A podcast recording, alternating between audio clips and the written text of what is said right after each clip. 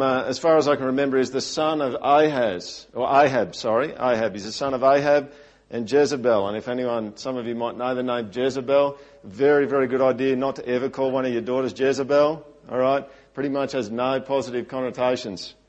Um, so if you're that kind of person, you still want to call them that, that's cool. Here we go. Saddle up. We've got about six slides of reading, right? I'll make a couple of comments on the way through and uh, we'll see how we go. Afterward, Ben Hadad. Ben Hadad was a bit of a terror, really. He was like someone who had ADD. He'd come in and he'd have a shot at Israel or uh, I think it was mostly Israel. He'd come in and have a shot, wouldn't work, he'd go away. Let's have another go. I'll go back and have another go. Now, commentators suggest probably this is the third time that Ben Hadad's had a crack at Israel. All right. So what he's done is Ben Hadad, king of Syria, mustered his entire army and went up and besieged Samaria. All right. Now, just think for a moment. I'm not sure how much you're aware, but sieges are brutal. They are absolutely brutal. The point of a siege is this to seal off a region or a town so that no one can go in or out, so that no supplies can go in or out. And one commentary I read, they actually said the point of a siege is that someone wins. Either the attacking army wins by breaking down walls or by starvation of the people inside, or some side dies from disease. Right? This is really gritty stuff. So he's gone up, He's got his army, he's besieged it, he's sealed it off. And often what you actually find with uh, Old Testament towns is they're actually built where a water supply is. So they probably had a water supply in the city, but in terms of having food, they probably didn't have a whole lot of food in there because typically you don't grow crops in the middle of a city. Alright, you grow them in the countryside outside the city walls. So what happens? There was a great famine, not just a famine, a great famine in Samaria as they besieged it until a donkey's head was sold for 80 shekels of silver and a fourth part of a cab of dove's dung for five shekels of silver. All right? You get this? This is intense, right? Now, they're eating dove's dung, probably. It's like, give me the dung. You know, like, or I'm going to stab you. Alright? It's, it, this is brutal. Okay? Now, I tried to work out what would a shekel be worth, but seriously, it's very difficult to work out what it'd be worth. The point here is that it's very, very expensive. All right? Imagine, I mean, imagine like a donkey's head. Just like you get home, it's not like, I mean, I remember my pop going to a uh, Chinese restaurant. You know how they cook those fish and they leave the head on and the eyes in it? He, he didn't have any of it. He literally, he couldn't eat any of it. He said because he kept looking at it. All right? Imagine that. You've gone out to the market, you've paid, you've shelled out a lot of money to get a donkey's head.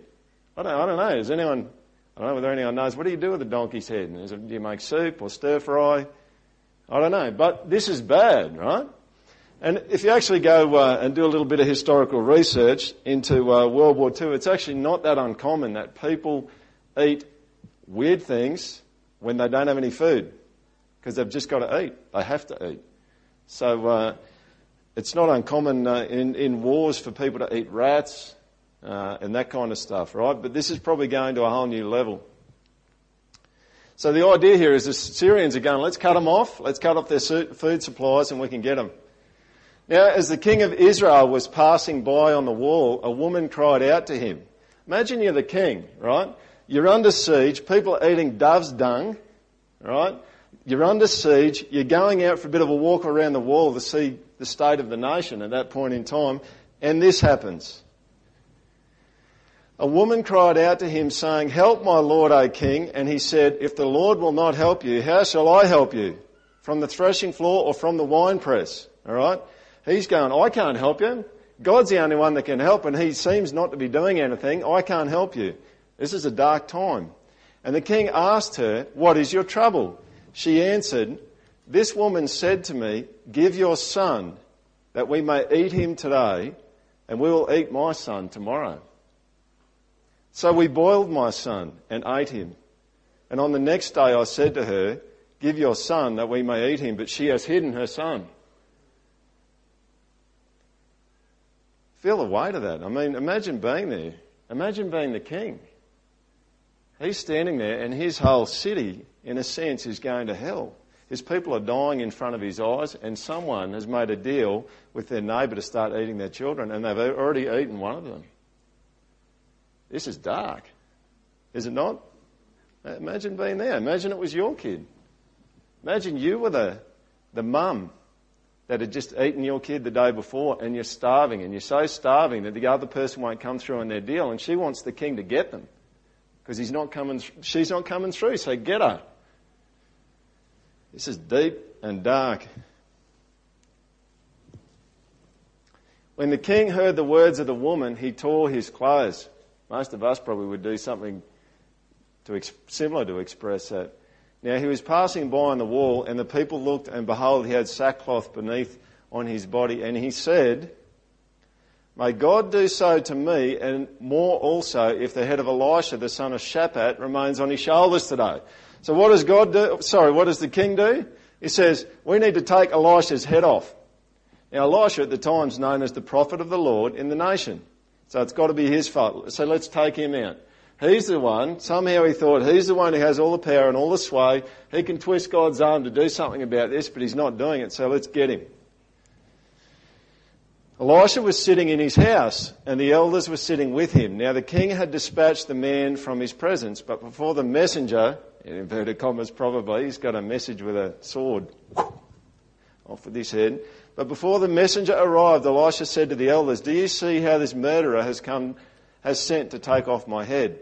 Look, when the messenger comes, shut the door and hold the door fast against him. Is not the sound of his master's feet behind him? So what Elisha knows, God's told Elisha that this guy, that the king has sent some dudes to cut his head off, right? So he's gone, they're coming, shut the door, but also who's coming behind the people he sent is the king because he's realised he's made a bad call.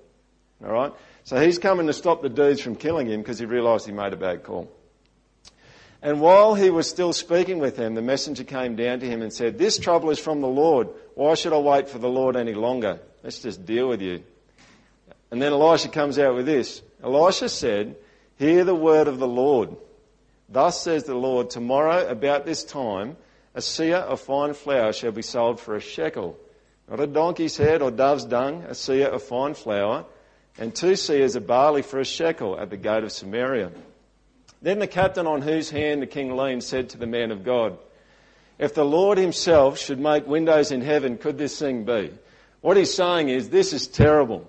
We are in a terrible place. It's like you've been in drought for 50 years and God says he's sending lots of rain and this guy's going, he wouldn't even be able to send enough to soak for the ground to have enough water. It's just so dry. Our situation is so bad, God could never actually send enough food to sort our situation out. But Elisha said, You shall see it with your own eyes, but you shall not eat of it. Interesting. The God without faith, Elisha says, You're not going to get any. That's an interesting point. And then this, oh, this is cool. Now there were four men who were lepers at the entrance to the gate. This is like, you ever seen one of those movies where you're just kind of going, something's just come out of left field. It's going, what, what have they got to do anything? It's almost like the, the camera's on the city and we're looking at all this really terrible stuff going on and then all of a sudden it pans down to outside the city gate to four dudes who don't get to be in the city because they're lepers and they're sitting there and they start having a conversation.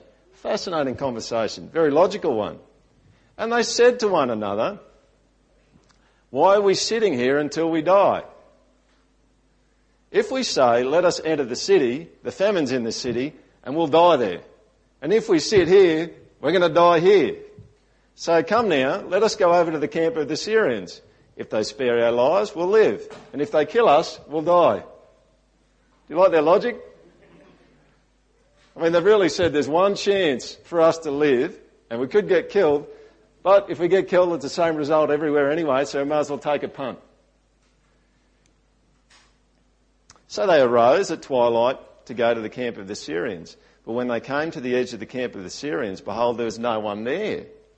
For the Lord had made the army of the Syrians hear the sound of chariots and horses, the sound of a great army, so that they said to one another, Behold, the king of Israel has hired against us the kings of the Hittites and the kings of Egypt to come against us.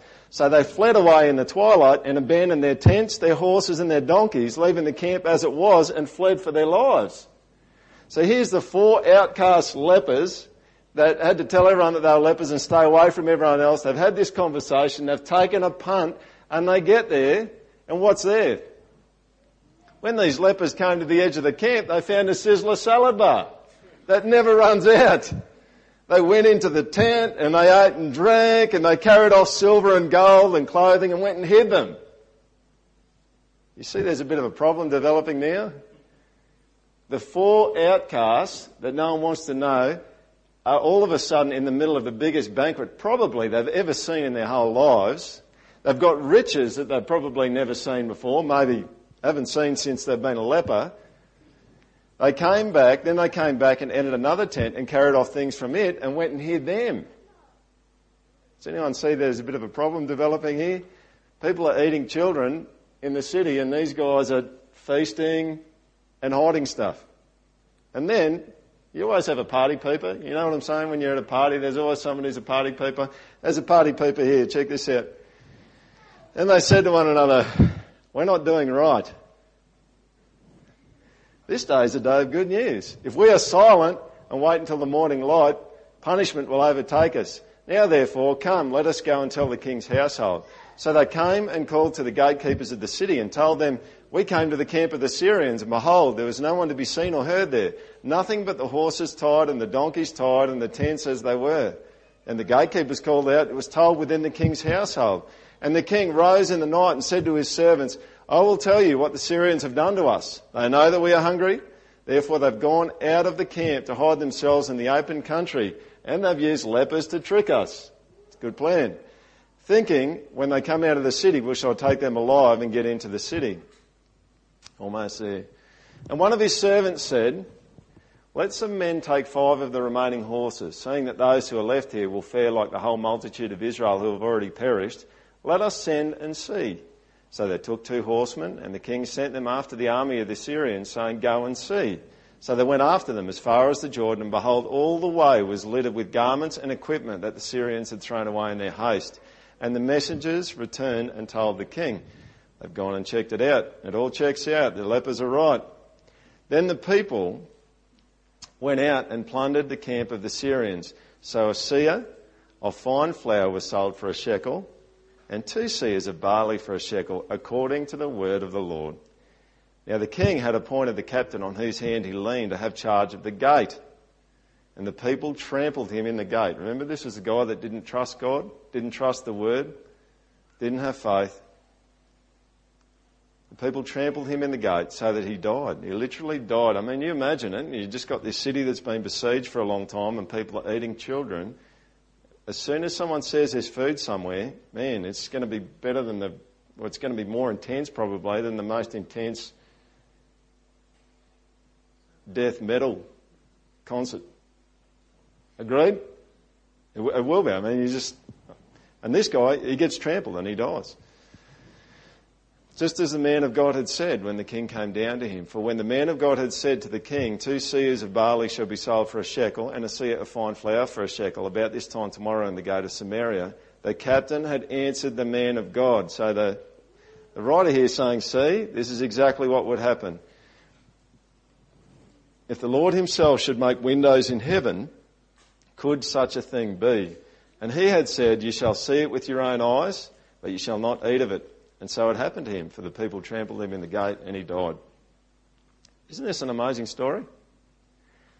It's an amazing story in a sense because if you actually look at the way that Hollywood works and the kind of movies people love, it's always the misfit person that doesn't fit in, that no one rates, that's got nothing, who often comes through and saves the day. And this is it. This is, this is the absolute biblical story that is kind of like Hollywood. I mean, they should almost make a movie about this, you know? Imagine the dudes, they're sitting outside the wall and they're missing fingers and thumbs and toes. They're probably bleeding. They've got bandages around them. They're sitting there and they're just going, what do you reckon we should do? We're going to die here. We're going to die there. We could die there, but we mightn't. So let's try that one.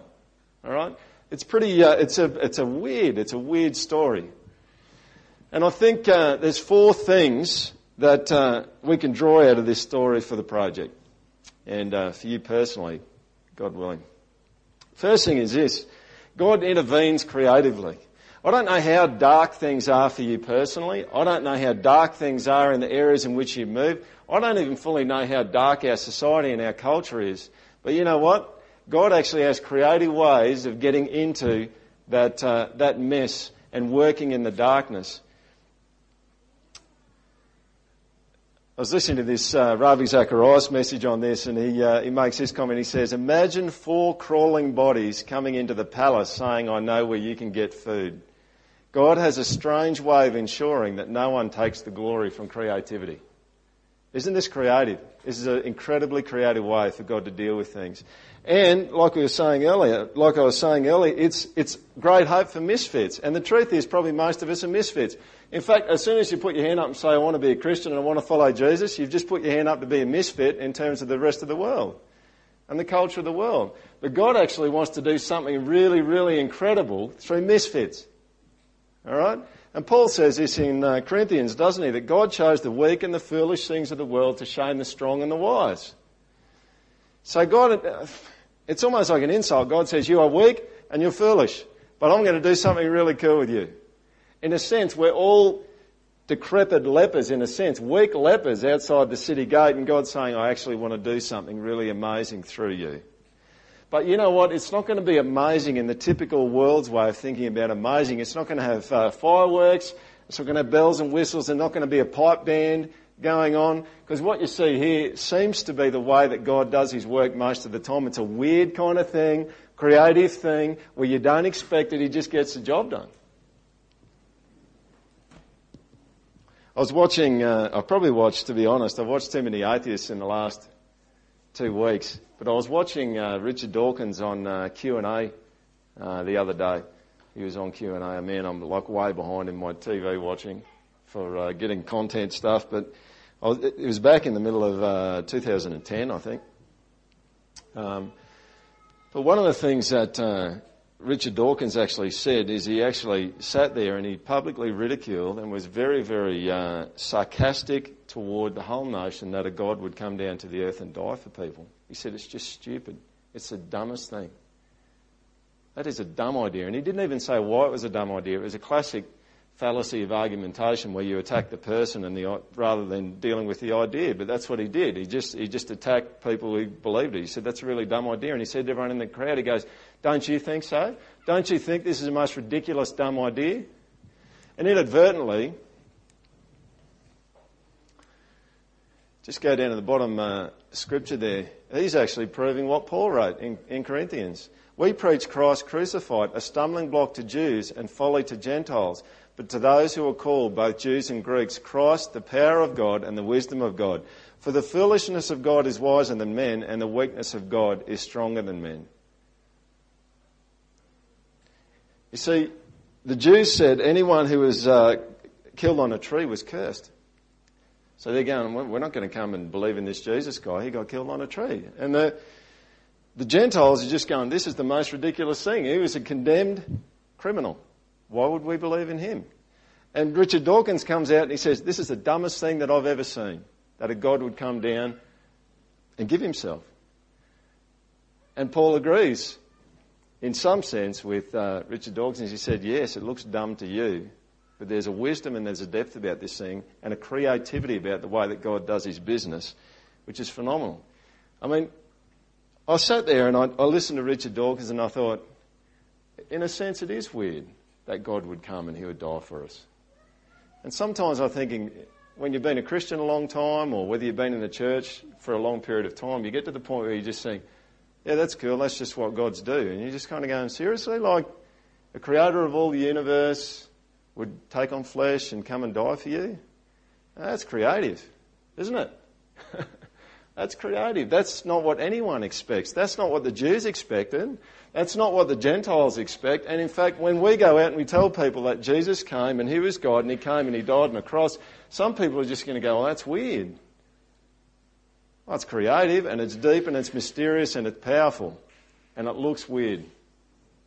Are we happy with that? It is, but it's beautiful.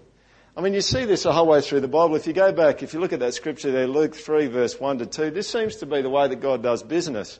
I love this. Listen to the who's who here. in the 15th year of the reign of Tiberius Caesar, Pontius Pilate being governor of Judea, and Herod being tetrarch of Galilee, and his brother Philip, tetrarch of the region of Iturea, and Trachonitis, sounds like a straight disease, uh, Lysanias, tetrarch of Abilene, during the high priesthood of Annas and Caiaphas. That's the who's who in the nation, right? The word of God came to John the Baptist, the son of Zechariah in the wilderness. You see that? The word, here's a who's who, and God says, I'm going to go to the guy that's eating grasshoppers and honey. He's got a mohair singlet on made out of camel's hair or whatever it was. Alright? That's creative, don't you think? And this is actually good news. Like if you're sitting there and you're just kind of going, oh, I think I'm a bit of a nobody and I just don't know how God's going to use me. You're right in the sweet spot. You are. You're just right in the sweet spot and you just got to go, you just really, you're just at the point where you've got to go, okay, so I'm weak and I'm foolish and I'm a misfit. God, I'll let you do whatever you want with me and I'll just follow you. And you are the sweet spot person, alright? You kind of, I mean, you can talk with me later because it's probably a bit weird if you're eating grasshoppers and honey, but I'm assuming no one here is that much of a kind of a misfit, right? I mean, seriously, I heard Mark Driscoll talk about John the Baptist and said he was this guy that ate grasshoppers and honey and wore some kind of Jedi robe and walked around like a Jedi warrior in the uh, desert there. He was a weird dude, but kind of cool at the same time because you think, I'd never eat that stuff. God intervenes creatively. Number two. Actually, before we go, I'll just throw this your way. It's good, like not overstepping the mark, but it's good. And I think it would be good for you this year to, to, to think how is God, God going to intervene creatively? Because He does engage, and He does engage in very, very dark times. So your question is, God, where are you coming in? Just help me to see you when you start to do something. And just almost have a, uh, and this kind of gets overused and it gets talked up a little bit too much, but I think there's a huge amount of value in just an expectation that God was going to, that God's going to do something in your situation and a dependence upon Him. I mean, really, the, the guy at the gate that got trampled at the end, at the start, he's, you know, the prophet says God's going to come through and he's going, no, he's not. And then he did and he missed out. I'm assuming there's other people around there that were going, okay, well, this will be interesting. 24 hours, how do you go from where we are now to exactly what the prophet said? This is going to be interesting. So we're ready to go. But, uh, and that's what I'd encourage you to do this year. Just be ready to go. we're all probably at some point in time getting, going to get into some really tight, difficult situations. And it's not going to be a 24 hour miraculous thing all the time like what has happened here in 2 Kings 6 and 7. But you better believe that God works for the good of those that love Him, who are called according to His purpose, and He's going to engage with you this year and He's going to help you. So expect it. Not rudely or demandingly, but expect it and prayerfully seek Him and seek His engagement. There have been times for me in the last probably six months where it's been like that. And one of the things God's taught me is He said, You just need to pray, Peter. You need to trust me more. You need to pray and you need to expect to see me engage with this situation. Not in a rude way, but just because He's a gracious, good dad, He's going to get involved. So have that kind of expectation this year. Because as John 1 5 says there, God has a habit of shining light into darkness. And the bottom line is, we can go around and we can curse the darkness. Some of you might have heard people say this before. You can curse the darkness all you want, but the best way to get rid of it is that the light comes in and gets involved. And that's exactly what has happened in 2 Kings 6 and 7. Pitch black, probably culturally and spiritually, you couldn't see your hand in front of your face. God intervenes, brings some light. Second thing is this for us is that God uses means. You see, the risk taking lepers were part of God's plan. Alright? Could God have done it without the lepers? Absolutely, He could have done it without the lepers because He got rid of the Syrians without the lepers. But it actually seems, and you see this right across the Bible, that people are really central to what God wants to get done. And some people would say, I'm just going to sit back and I'm going to let God do it people can go to an extreme view of the sovereignty of God where they, where they do nothing. They sit passively and they say, God's in control and He can make it happen. It, it breeds inactivity. Um, it, it, breeds the, the, uh, the heart of assumption that says that God's going to get it all done on His own. But you can also go to the uh, opposite extreme. You can say, look, it all depends upon the lepers. Well, you know what? It didn't all depend upon the lepers. Because the day before, the lepers did that, and on the day before all the food was found, God said it was going to happen. So in a sense, the, the sovereignty of God was overseeing it, but at the same time, there had to be this action by the lepers, and God uses means. And so I wonder for you what your uh, instinctive response is. Are you a passive person that sits back and probably goes to God's in control? And to be honest, this has been my story most of my life. Is I there's been all this preaching in my life about how God's sovereign, and it's absolutely true. But I think God's sovereignty probably should lead to more risk taking than leading to comfort and uh, being still and not doing anything. Um, you see, God's knowledge of the future and His sovereignty over things actually didn't negate the choices of the lepers. They had to make a decision about what they were going to do and then follow through on it. But you know, the choices of the lepers actually didn't negate God's sovereignty and his control of the situation either. So if you're sitting there and you're kind of going, I don't understand how those two go together, it's a good thing that you're not God. Alright? He does. All you need to know is that God's sovereignty is a good excuse for you to take some big risks. Alright? Because that's what you want, isn't it? If you're going to take a big risk, you want to know that someone is good, in control, and looking after you if it all goes pear shaped. Agreed? Amen?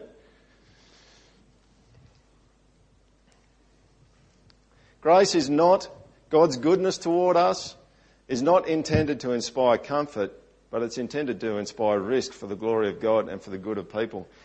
One really weird thing about what Christians do with the Bible is that they grab really cool truths in the Bible and they mess them up. Alright? God's sovereignty is one of them. It's like, where does it say in the Bible that because God's in charge, we don't have to do anything? But that's an extreme that people go to. Another one is God's grace and His goodness toward us we get that, we hear that God's really gracious and He wants to give us really good gifts and we kind of go, oh, that's cool, so I'm going to have a really good life. And it seems to me that God's grace is intended to inspire you to be a big time risk taker. Because if you fail, there's going to be grace there. Sitting on your couch, being norm at home, doing nothing. I don't think grace is for that. It's just like, oh, I just got killed on Call of Duty. God, please forgive me for bad play. You know? Just going, that's not what grace is for. It's grace is get up off your backside and get out there and see, if you can find out what God wants you to do and go really hard at it and just, if it all goes down in a heap, God's really gracious. Now, we have absolutely no, just let me make one point clear before I say this next thing. There are absolutely no plans for this church to last anything shorter than about 150 years. Alright? But I'll just tell you this. Hopefully longer than 150. I'll just tell you this though when we were first talking with the leadership at Toowoomba City Church about starting what we're doing out, out here, um, this is what we said. We said to them, we're going to give this a red hot go for two years. And if it crashes and burns, that's cool. Alright? I mean, it'd be hard. It wouldn't be nice. But we think this is what God wants us to do, so we're just going to have a good red hot go at it. If it doesn't work, it doesn't work. Alright? And, I mean, if it turned out in two years after starting that we just had the families of the people who were part of the leadership team, we were the only ones coming to church. At the end of it, we'd say, God, well, we just did it for you. We wanted you to be blessed through it. We wanted you to do lots of things for us. That's cool. We're sorry we probably didn't do it as well as we could have done it. Please forgive us. But at the end of it, you'd just be going, at least we tried something. And I think that would be God's heart. That would be God's heart for all of us is uh, just try some things. And it may not go well, but I just think there's far more shame on someone who never tries anything than someone who tries and fails. Agreed? It just is. That's two. Here's number three. Here's a positive. You know, spiritual death is an absolute certainty. Alright? So the lepers are sitting there. The lepers are sitting there and they're just kind of going, if we go back into the city, we're going to die because there's a famine there. If we stay here, we're going to die. And they were actually saying if we go over to here to the enemy, we're probably going to die as well. Spiritually, there's a parallel there that it actually absolutely is the case that spiritual death is a certainty for every single one of us. It actually doesn't matter if you, if you love Jesus here today or you don't love Jesus. Spiritually, as a person, you're going to die. Let me tell you the two ways that you can die. You can die by homicide or disease. All right? This is all going to make sense in a minute. Okay? Jesus is very, very clear that you need to put yourself to death. His invitation to come and follow him is actually put yourself to death. Deny yourself, take up your cross, put yourself to death, and follow me. And what he promises straight after that is he actually, well, what he promises if you do that is that you'll be resurrected. You'll live a wonderful life. You'll live an incredible life. You'll live a glorious life, not in the world's, by the world's definitions, but by his definitions. It will be sensational. But what you've got to do is you've got to kill yourself spiritually. You've got to die to yourself spiritually. You've got to be nailed by Christ on the cross, in a sense, with Him. You know, the other way that you can die spiritually is by disease.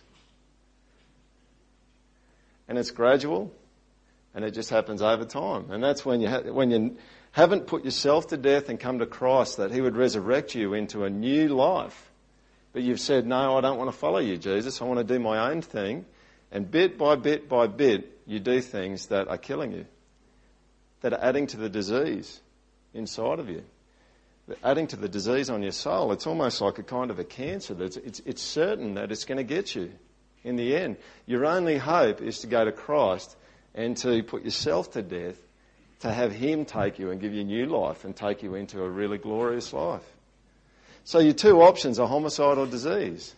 And you see it. You can see it all around the place. You can see it in our culture that people do things and they keep doing things and then they become a slave to something and they keep finding other gods and things that they're going to worship, expecting that they're going to help them and that they're going to help their soul and help how they feel on the inside, but they just create more hurt, more pain, more slavery, and more death.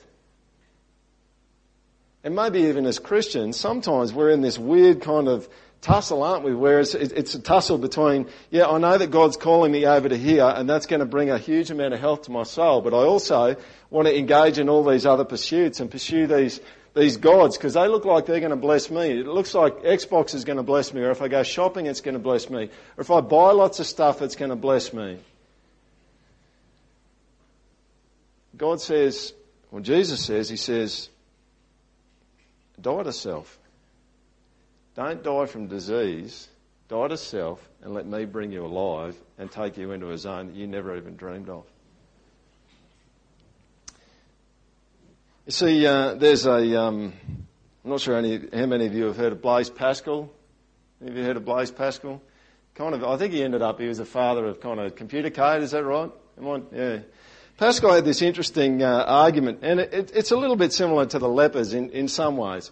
Pascal had this argument where he said, look, you can't prove or disprove God through philosophy or argument, just purely argument. Uh, he said, so given that there's huge negative consequences of not following God, you're better off just to take a punt that God's real and follow Him rather than take the punt that He's not and find out later on that He is. And so Pascal had this thing, uh, and it's quite well known, it's called Pascal's wager. And uh, really, really it's, it's quite helpful, but atheists have quite rightly pointed out that I don't, you know, they said, do you think God would be really happy with someone following him just because they thought they were just covering their bases, you know? And it's, it's a good point, probably. I uh, watched a, uh, an interview on uh, 7.30 report. It was on the 16th of December last year, and it was, uh, if you've ever heard of Christopher Hitchens, he's another atheist dude. And uh, the opening question in this interview was, uh, Actually, no, it might have been two or three questions in, but the question was, how do you feel about people who are praying for your salvation right now? All right? Because he had cancer and he literally died last year on the 16th of December. And, uh, well, in a sense, it was really noble. He wasn't really going for the Pascal's wager thing. He was just kind of saying, well, that'd be a bit cheap and that'd be a bit stupid, wouldn't it? If the whole of my life I followed this thing and then right at the end, I uh, changed my mind on this because I'm in pain. And he actually didn't like the fact that people were praying for him because he thought it was a bit cheap. And there, there is a sense in that. There's a sense in uh, if you get to the end of your life and you're in pain and you're scared about going to hell, there's a sense in which you don't even love Christ. You don't even want him, and there's a cheapness about it and a self centeredness about it um, that may not get you over the line in terms of saving faith. In fact, I don't think it probably would.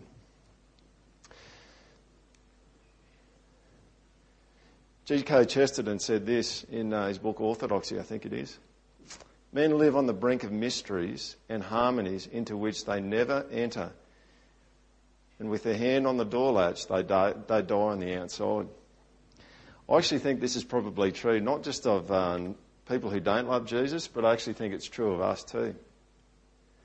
We are a lot like uh, lepers not the ones in the Bible, but let me tell you the kind of lepers I think we are. We're the kind of lepers where we go and we find all this food, and it's almost like we go to a Sizzler salad bar and we hit the first thing on the salad bar, which is the freshly warmed bread rolls. They're nice, aren't they? Yeah? Does anyone like those? I'm on my own? No? Yes? Freshly warmed bread rolls, and there's a nice little thing of butter. You just unwrap it and get your little knife out, and you put it on, and it all melts, and you just, it's lovely. But you know, you know what I reckon we're like? I reckon we're like uh, people who go up in relation to God. We go and we grab the bread roll and we go back and we sit down. If you went to Sizzler and there was someone sitting there and they just had like 14 bread rolls all piled on a plate, right? And they just and you look at them, it's just like their, their face is radiant, right? They're just going, these things rock. These are just and they're out there. I mean, they're going around from table to table and they're just going, seriously, like they're like a bread roll evangelist. Says like, it's like, no, no, don't have the steak, don't have the fries, just come, come, come, look, look at all these bread. You'd just go, you're an idiot. Wouldn't it? But the weird thing is, I reckon, in a spiritual sense, is that God actually invites all of us here into something far, far deeper and richer than you can even imagine. But a lot of the time, I reckon we go up and we grab the bread roll and the butter and we go, oh, this is pretty good. I've got a little taste of what God's like, but I'm happy with that. And we just go and sit down. And the, and the banquet's left open. And we don't go and gorge ourselves on the banquet. We just go and fill up on the bread rolls, the white bread. And there's people around just going, like preachers like me today, going, man, like, it doesn't matter how close you are to God or how deep your relationship is with God, there is so much more. And it's so much better. Alright? And these are the people standing around the person with the 14 bread rolls and just going, no, don't stop at the bread rolls, man. They've got a whole kitchen out the back. They can cook you anything you want. There's steaks and there's seafood and prawns, garlic prawns. You can go and have whatever you want. And then the person saying that is a bit like me this morning. I want to say to you that if you fully just write your life off and die to yourself, there is a depth and a beauty in the things that God wants to give you that you don't even know about. And you know what? I can say that about every single person in this room. It doesn't matter how deep your relationship is with God. I say to you this morning, there is something far beyond what you can even imagine that you haven't got yet. So it's like, and don't, don't kind of hear this wrong. Don't go, oh, he's putting a, you know, he's twisting my arm there. This is not an arm twist, right? This is like twisting someone's arm to eat a steak meal that's been cooked somewhere instead of eating sand. Do you get what I'm saying? This is not an arm twist. And I don't think God does an arm twist. I think He just goes, seriously, like come and check this gear out. You just go, oh, bread roll's fine, thanks. Alright? I did my 15 minutes quiet time in the morning of, you know, I remember a while ago seeing in Koorong, they're just going, five minute devotionals with God. And I'm just going, seriously, I mean, that's, that's maybe one of the, you know, the crusty bits of the bread rolls has just fallen on the ground. That's probably, that's what that is. you get that, you've walked past you've gone, you keep the bread roll, I'll just have that crumb. It's, you know, like God's going, I have got some incredible stuff for you and some deep stuff for you and some richness that you don't even know.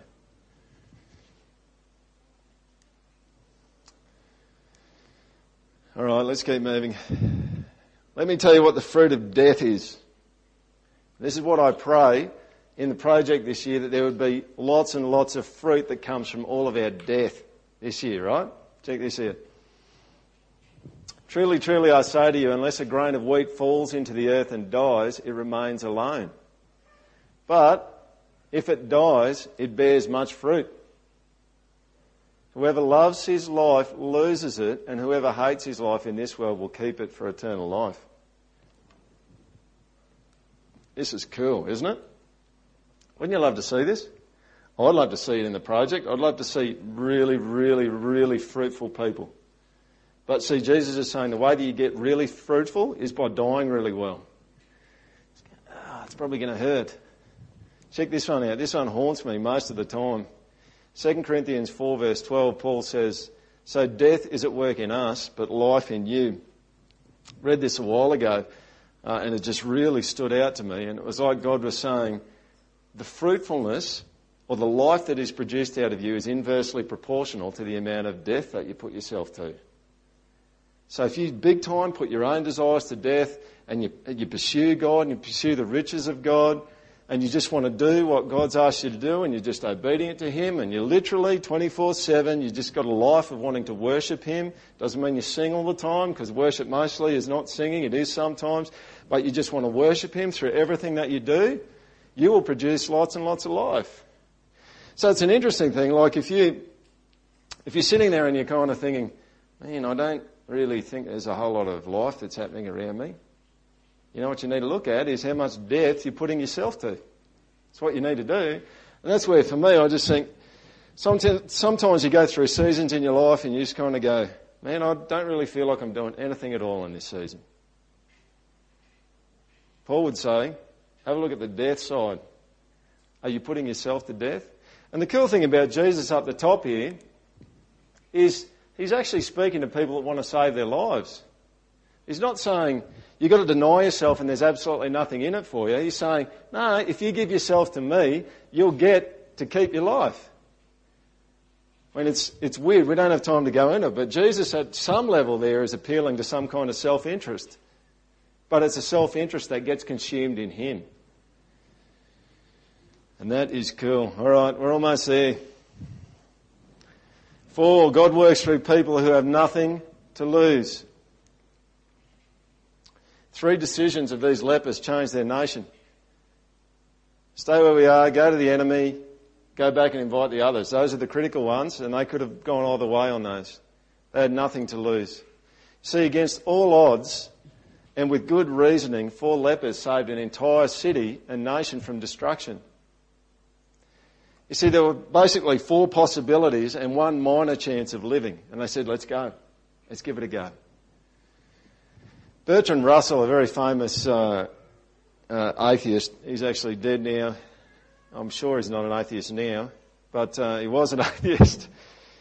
I guess you find out for sure then, don't you? But uh, he wrote this I regard religion as a disease born of fear and as a source of untold misery to the human race.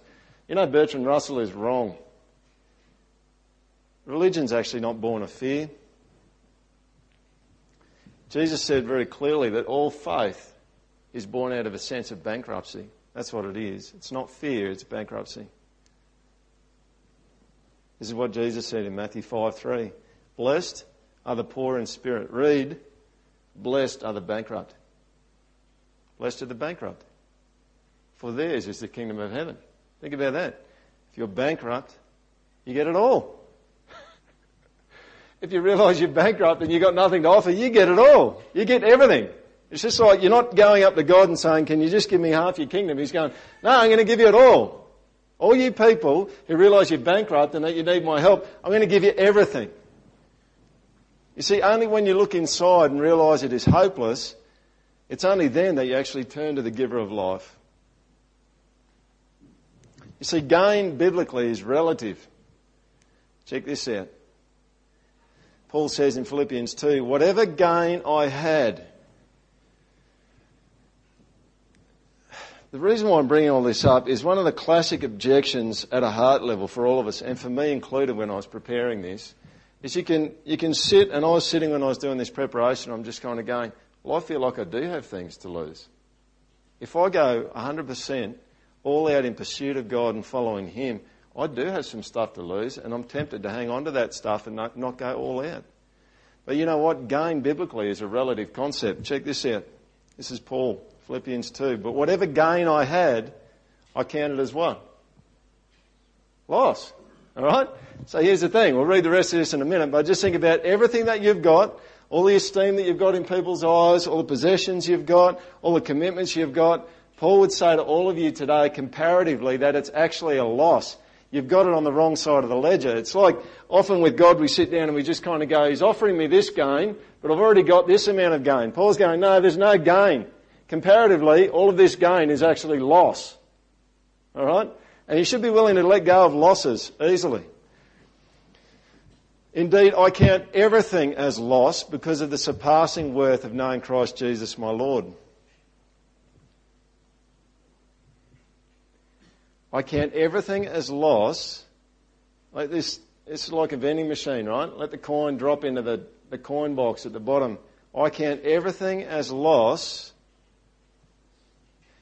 because of the surpassing worth of knowing Christ Jesus my Lord. It's entirely possible that some of us are with Paul on this today. It's also entirely possible that a whole bunch of us aren't with him on it. Like, seriously? Like, do you sit there this morning? I, see, I, I don't know whether I can say this. And this is not a condemnation thing. This is a, there are riches for you, people. There are riches for you that you haven't even dreamed about. And Paul's saying, I count everything as loss because knowing Christ surpasses. Not just, this is not like, I think the Melbourne Cup last year was like almost a dead heat, wasn't it, last year? This is not like almost a dead heat. This is clear. He's saying, way better than anything, way better than health, way better than money, way better than fame, fortune, popularity, way better than getting to the end of Call of Duty or being like a champion on World of Warcraft, way better than having lots of cool clothes, He's just going, it doesn't even compare. And it's at this point as a Christian where you just think, you've got to decide and I've got to decide, do we believe him? Like honestly, do you believe it? Like really believe it? Because probably for most of us, there's at least some areas in our lives where you're just kind of go, there's some areas there where I actually don't believe him. I don't believe him. I don't believe it surpasses everything else. And this is, and it's not like the reaction needs to be, oh, right, you're twisting my arm and I feel really guilty now. That's not the deal. You just, it's like there's a banquet set out for you that you don't even know about. That's what Paul's saying. He's saying everything is a loss compared to knowing Christ. For his sake, I have suffered the loss of all things and count them as rubbish. It's got to go to the tip. Well, that's how, comparatively, that's what it is. It's going to the tip. But as it is written, check this out 1 Corinthians 2 9. What no, no eye has seen, nor ear heard, nor the heart of man imagined what God has prepared for those who love him. No one's seen it. No one's heard about it. No one can even imagine how good it is. This is an invitation. This is not a condemnation. This is invitation. All right? C.S. Lewis said, We are half hearted creatures, fooling about with drink and sex and ambition when infinite joy is offered us, like an ignorant child who wants to go on making mud pies in a slum because he cannot imagine what is meant by the offer of a holiday at the sea. We are far too easily pleased. Lewis says that God actually finds our desires not too strong, but he actually finds them too weak. We settle for something short of what we could have. Read this. Uh, Dave Weeks down here gave me a book that he's reading to have a bit of a skim read through, and I found this really cool prayer from Augustine. Uh, he lived around, uh, I think, 300 AD, somewhere there, in his book, The Confessions. Check this out. Late have I loved you, beauty so old and so new. Late have I loved you, and see, you were within, as I was in the external world, and sought you there. And in my unlovely state, I plunged into those lovely created things which you made. You were with me, and I was not with you. The lovely things kept me far from you. Though if they did not have their existence in you, they had no existence at all. You called and cried out loud and shattered my deafness. You were radiant and resplendent. You put to flight my blindness. You were fragrant and I drew in my breath, and now pant after you. I tasted you, and I feel, but hunger and thirst for you. You touched me, and I am set on fire to attain the peace which is yours. We would be a devil stomping, world changing church, would we not, if we were all like that? Wouldn't we? And not, not that, please, again, please don't hear me. This is not an arm twist or a condemnation. This is, can you hear Augustine? He's, this, he's saying this is delightful. This is delightful. This is amazing. But then you have crunch time. When you get a little bit, what do you do with it? When these lepers came to the edge of the camp, they went into a tent and ate and drank, and they carried off silver and gold and clothing and went and hid them. Then they came back and entered another tent and carried off things from it and went and hid them. Then they said to one another, We are not doing right. This day is a day of good news. See, today is a day of good news. This is, this is good news. That God has a banquet for you that, you, that you've had a little bit of. But the point about you having this banquet is not about you doing what the lepers did and going in and having this amazing banquet and then keeping it to yourself. See, these uh, lepers, they actually went from uh, being gluttons to sharers. They went from having nothing to lose to everything to share, didn't they? And that's actually the story of everyone that loves Jesus. You had nothing to lose, really. But now you've just got everything to share.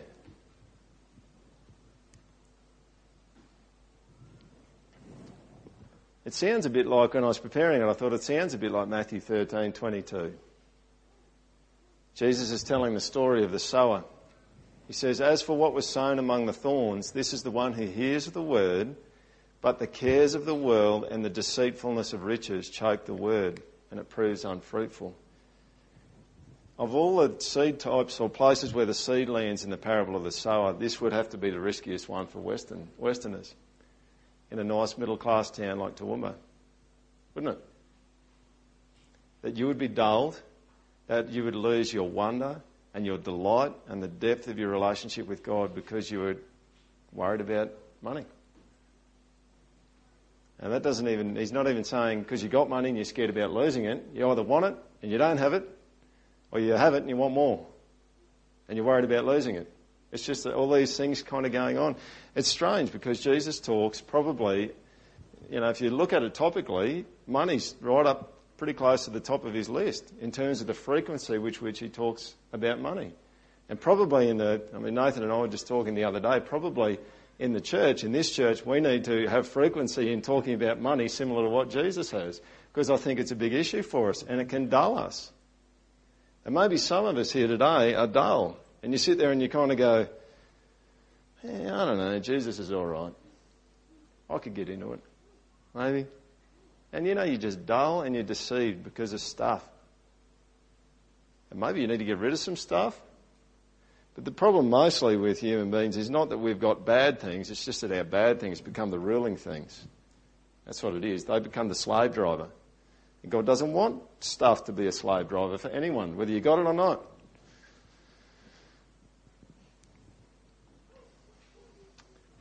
You may have heard of this guy, uh, Jim Elliot. Jim Elliot was a uh, missionary that went to uh, South America. And uh, they made, uh, him and uh, four other missionaries made friends with some, I think it was in Ecuador. He made, he made friends with some, with a tribe that they really wanted to go and tell about Jesus. He loved Jesus heaps and wanted other people to love him too. And he made friends with this chief or this leader guy in the tribe and then him and the four missionaries uh, basically decided that they were going to go in and, uh, and, and try and share something about Jesus. And they seemed to be reasonably tactical in terms of how they were going to work their way in there and just share about Jesus. But the leader guy from the tribe had lied to the rest of his tribe. And they literally they came out. This is around about 1950s, might have been 53, I think. The, uh, the, the men in the tribe came out and they literally they killed the five missionaries. And uh, I think their bodies may have floated downstream. Um, gutsy, gutsy guy. He's had a huge impact. But check out this journal entry that he wrote in his journal some years before. October 28, 1949. He is no fool who gives up, sorry, who gives what he cannot keep to gain that which he cannot lose. That's us. All right? I think that's, that's biblically sound, isn't it? God's saying, uh, that's really what Jesus says. You try to hang on to your life, you're going to lose it. You can't keep that thing. Give it to me, and then you'll get it.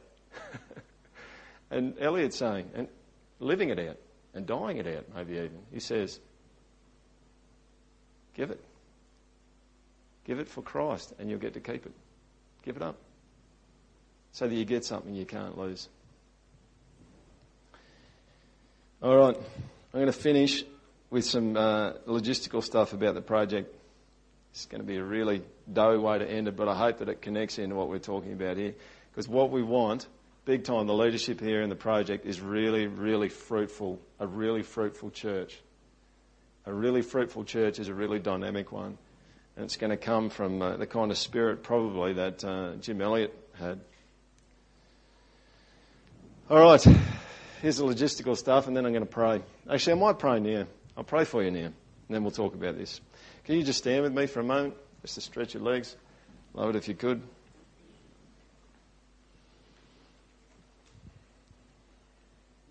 God, I pray that uh, we would not be like the man at the gate who didn't have faith and didn't seek uh, to trust in your word. And he missed out. God, I pray that today, doesn't matter who it is, Lord, whether they're uh, uh, new people to the church, whether they uh, don't love you, whether they do love you, I pray, Lord, that there would not be one person in this church that would miss out like that man at the gate. I pray that we would get to the depth that, that we think there is in you and then just go, oh man, there's even more. There's even more. I pray for this church, Lord. I pray that as we do that and as we kill ourselves spiritually, that you actually make us really, really fruitful and that you take us on in a beautiful, abundant, glorious life of glorifying you and following you and worshipping you 24 7. And God, I pray that you'd help us to uh, be in community with one another so that we can inspire each other so that we see someone else, Lord, maybe who's just gone deeper with you, and they're going, "Oh, you got you got to get up to where I am, man. It's so good." And not in a proud way, Lord, but just in an enthusiastic way. Have breakouts of fasting, Lord, seeking after you, prayer, just commitment of just chunks of time, Lord, to prayer. I just want to connect with you, and it's not an arm twist discipline thing necessarily, Lord. We want to see that too, but it's not that, it's, it's filled with passion. It's a discipline filled with passion. And Lord, please make the project really fruitful this year. And I pray that you would do it corporately as you do it individually with us. Amen. Why don't you grab a seat? I'm just going to run through a couple of procedural things and then we're done. Uh, we have got approval from uh, Richard Brown at the school here to hang a sign out the front on the highway permanently. We've not done any advertising really. Most, one of the things that we asked, I've asked a couple of people today is how did you find out about us? Because we haven't really told that many people that we're here. Uh, we've we've obviously stood up and said a whole bunch of stuff at TCC, but outside of that, people, we're kind of this weird phantom kind of thing, you know. It goes to walks, they're kind of there, but we're just not really sure.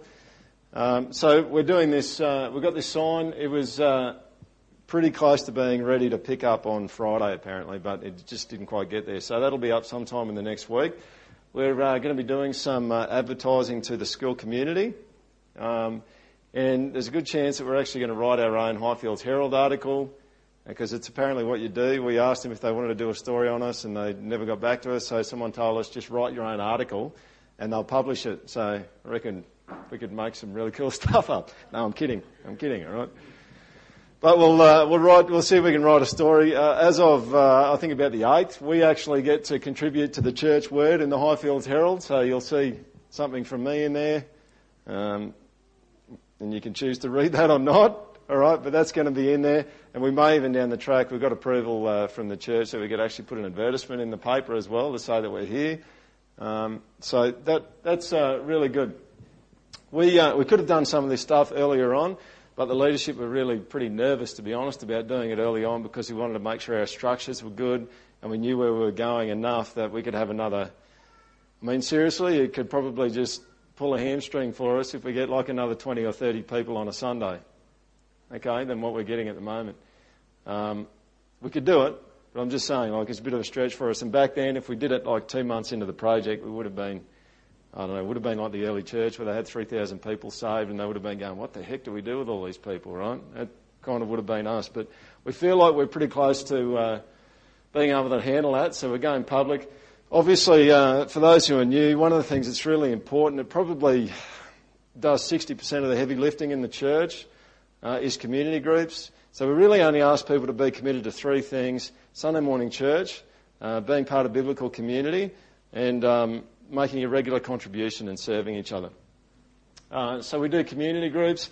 It looks like we're going to uh, expand our community groups. Our goal by the end of this year is actually to double the number of community groups that we've got. We're going to go to two Highfields community groups within probably the next six weeks.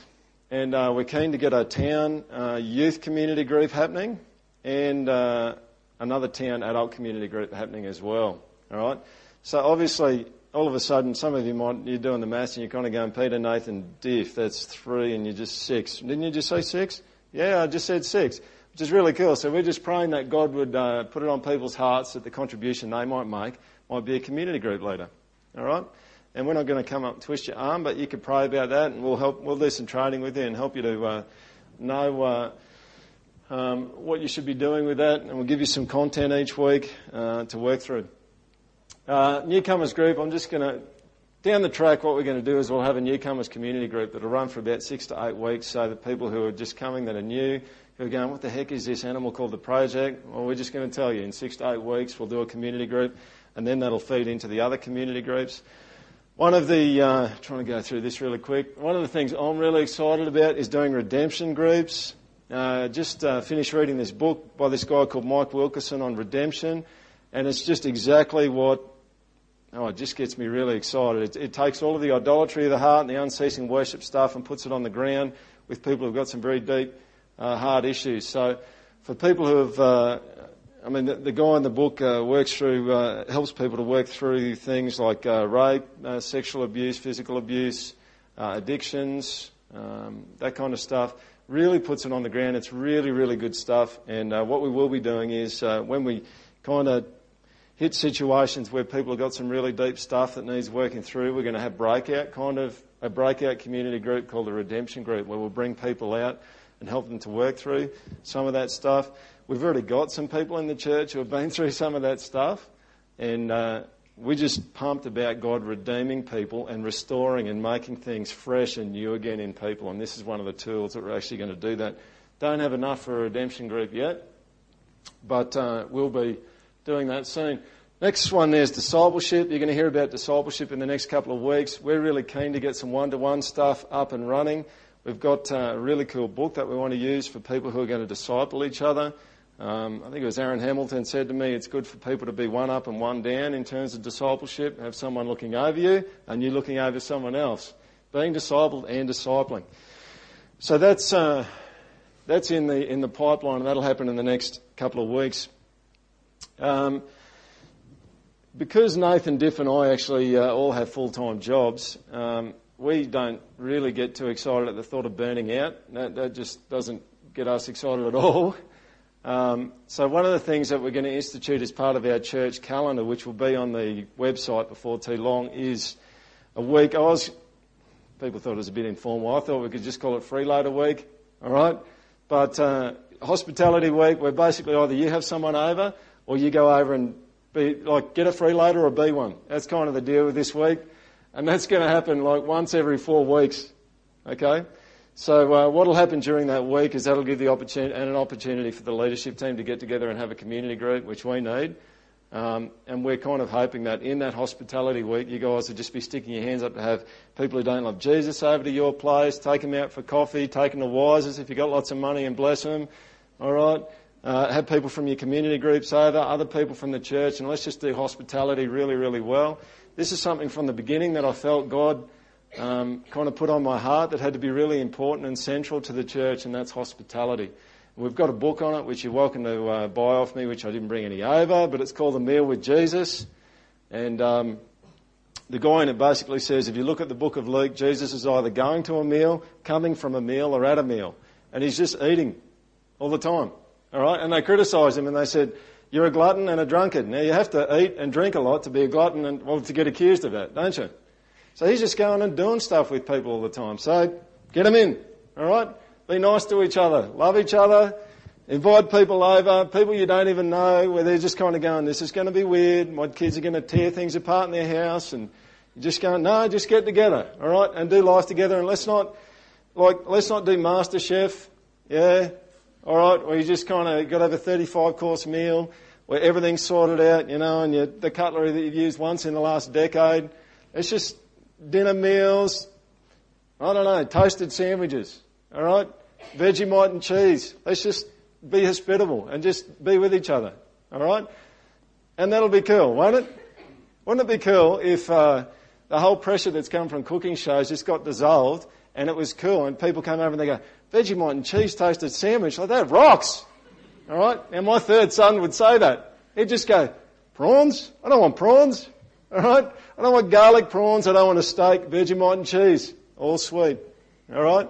So we want to get into that. The, the next one is, geez, I need to finish. I'm sorry, I'm going over. Is the 30. Uh, you can have a look on the website of what the 30 is about because it's all up there. Basically, 30 is a men's discipleship group that we're starting up this year. And seriously, uh, it's really about giving you a punch in the nose and a blood nose if you're a dude, right? So we're not going to play with toys. Uh, we're just going to sit down because we actually think there's passive grace in the Bible where God does the heavy lifting, and then there's active grace where God says, where Paul says, for example, he says, I worked harder than all of them, yet it wasn't I, but the grace of God within me. So if uh, you're a bit fragile, the 30 may or may not be suitable for you. You can be the judge of that. But it's really about getting in there and saying, are we hitting the mark where God wants us to be? That'll be open from uh, year 11 boys up. I've talked about the books that are central to our direction. And the last one is this. If everything that we want to do this year, and if people keep coming in the numbers like they've come this morning, it's probably guaranteed if, if the leadership team's responsible for it all, we will burn out. All right? And the church could be done by the end of the year if the three of us burn out. Okay? I don't think that's going to happen because what we've found in the church is people are just volunteering and making contribution, which is what we need. And that's really part of our values as well, is we're just really saying, come and join us and come and work alongside us and just pick something, one thing that God wants you to do regularly and partner with us and it'll just rock. There's a guy in Germany, I think, or Europe over there somewhere who works full time and has a church of a thousand people. Alright? And I reckon it's probably because a thousand people are all chipping in. All right? And this is not a rebuke kind of thing like, you're not chipping in and you've got to give us some more stuff. All right? It's not one of those. This is like, it's already happening. People are already doing it. Literally, I, I mean, to set up the chairs, I didn't even set up one chair this morning. All right? Because someone's just going, I want to help out. I want to do that. All right? And that's the kind of thing that we need is just everyone just prays and they seek the Lord and say, Lord, what's the one thing at the moment that you just want me to be regularly doing at the project? and we'll be really, it'll be good. And Ephesians 4 will happen, that the body will mature itself. Because we're all contributing to each other. Woo! I'm done. Adios.